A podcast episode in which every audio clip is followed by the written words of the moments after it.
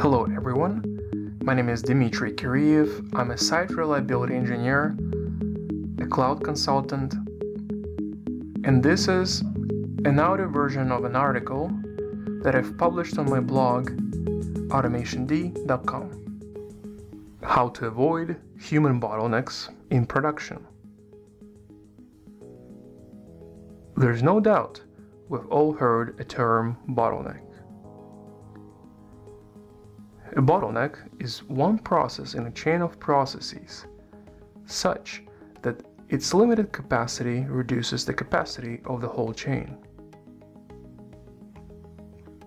Generally speaking, it is required to have multiple humans to run a larger business to perform ideation, design, project management, development, QA, marketing, and infrastructure operations. When a single human limits the capacity of a team, he or she becomes a human bottleneck. In this post, I'd like to highlight two distinct types of human bottlenecks, which both can make a negative impact on the productivity of the team from the perspective of operations and site reliability. Expertise level expertise level bottleneck. A situation when a tool or operational process that has been implemented so well that it turned out to be way above the rest of the team's expertise. Such a situation renders technology maintainable by only one person, thus making that person a bottleneck. Imagine Jane, a seasoned site reliability engineer who has been hired to build an infrastructure on AWS for a small startup.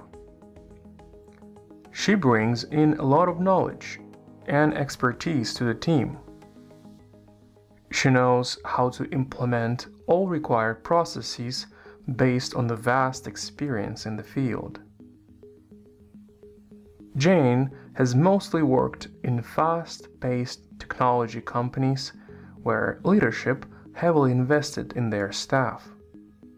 So Jane naturally expects all core team members' skills to be on par with hers.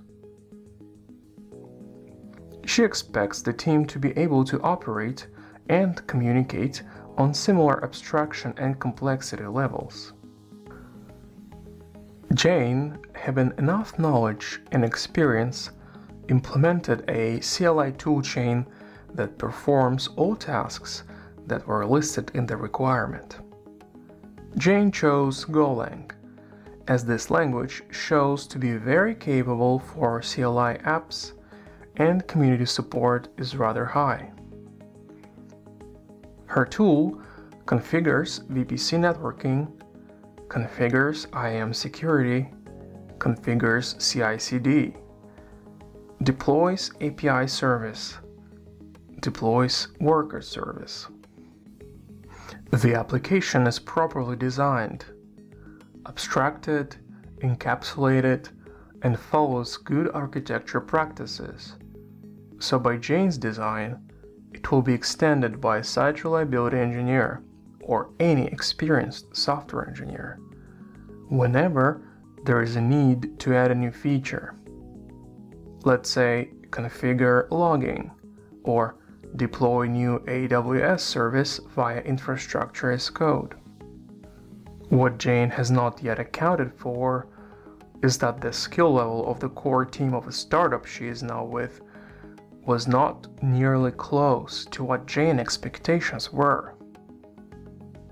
As a result, every time a non-standard change in the infrastructure code is required.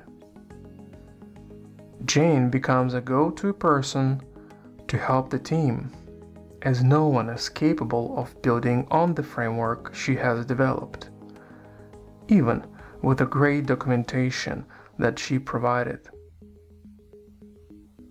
Let's take a look at what happens when Dylan, software engineer, who works close with marketing team, asks Jane to build a new infrastructure feature. Dylan, Jane, we need to start using a new service, AWS Pinpoint. Jane, sure, feel free to extend my AWS package. Here's a link to AWS API for that service. Dylan, um, I'm not sure I'd be comfortable with writing Golang. It would take too much time to ramp up. Jane, should be nothing complicated. Just use generic package as an example. It would take you a week or so to complete if you start today. Dylan, can you please add the functionality this time? I will get back to it later. Jane, well, okay, I'll have to do it after completing my current priorities, so ETA to start is in a week, and it would take another week to complete. This way, Jane becomes a human bottleneck of all complex changes to the infrastructure as code. Solution The main idea is to set up the team in a way so that software engineering would be able to integrate with the site reliability team and take a portion of their tasks as needed by using the tools provided to them. In order to do so, we need to consider matching skills, expertise, and motivation of both.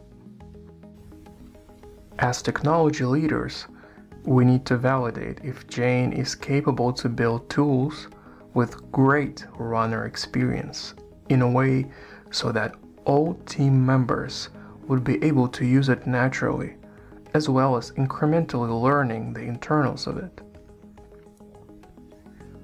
Jane may also need to be able to interface the team on sub level standards for her, as that would be the way for her to build proper bonding and integration. Nevertheless, she still must maintain high standards internally to deliver high quality operational tools that are not full of bugs so it doesn't cause terrible operational consequences. As a last resort, a pure business solution may be not hiring Jane for this role at all, but instead hiring Mary who has shown to have more experience in working with less technical teams, thus being able and capable to properly laying down runner experience design. At the end, the main goal is providing enough support and empower software engineers to use and build on top of site reliability and automation tools, instead of blocking and frustrating them. Pseudo automation. The next type of human bottleneck is indirectly related to the opposite issue lack of automation expertise. Pseudo automation bottleneck. A situation when a tool or operational process has not been automated enough.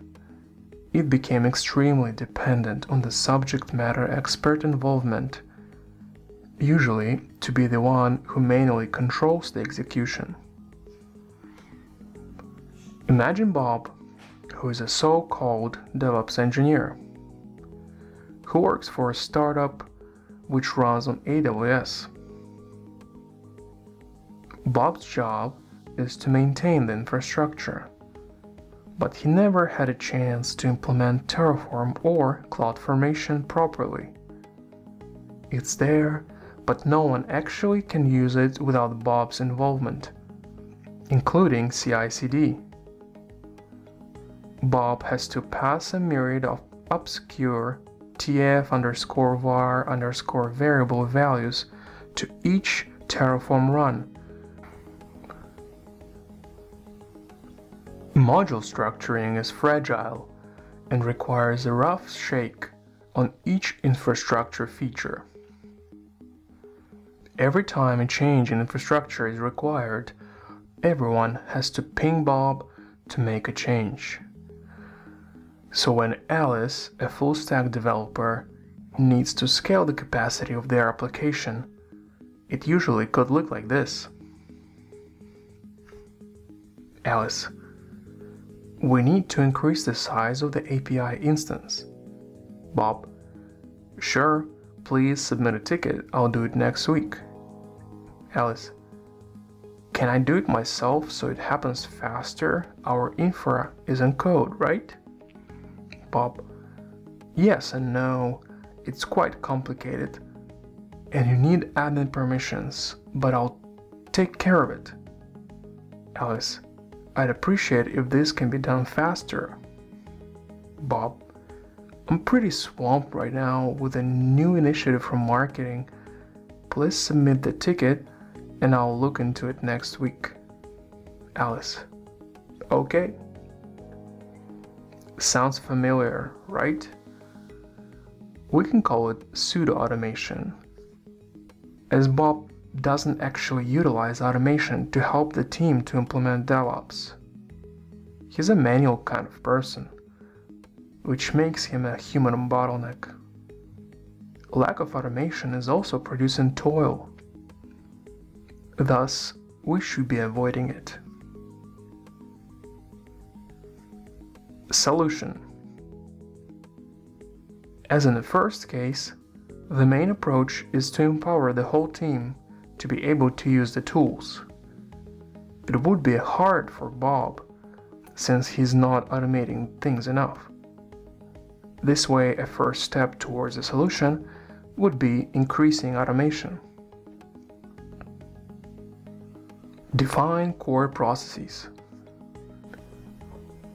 Before rushing into the coding part, we need to have an idea of the whole set of processes that we may need to be automating.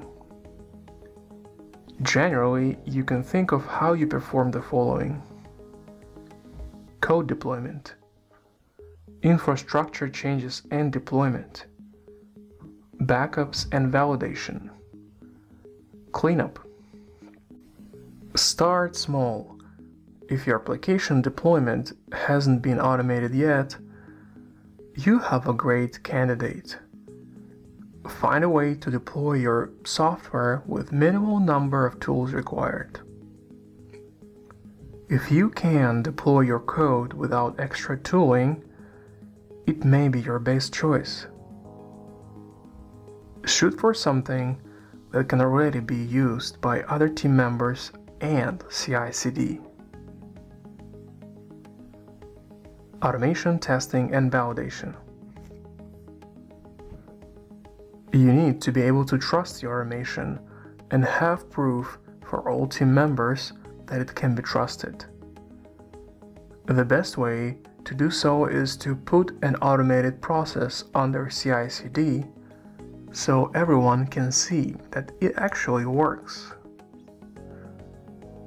Don't deploy Jenkins or GitLab on prem just for fun. Instead, use GitHub Actions, Travis CI, or similar cloud based CI CD platforms. Start with low impact areas like dev environment and gradually move towards production as the trust in automation increases. If you'd like to learn more about human bottlenecks and how to avoid them, follow me on Twitter, the Automation D. If you have something to add to this article, feel free to add a comment under the post in my blog or reach out to me on Twitter I'm happy to have a healthy discussion about human bottlenecks and how to avoid them in production. Thank you for listening.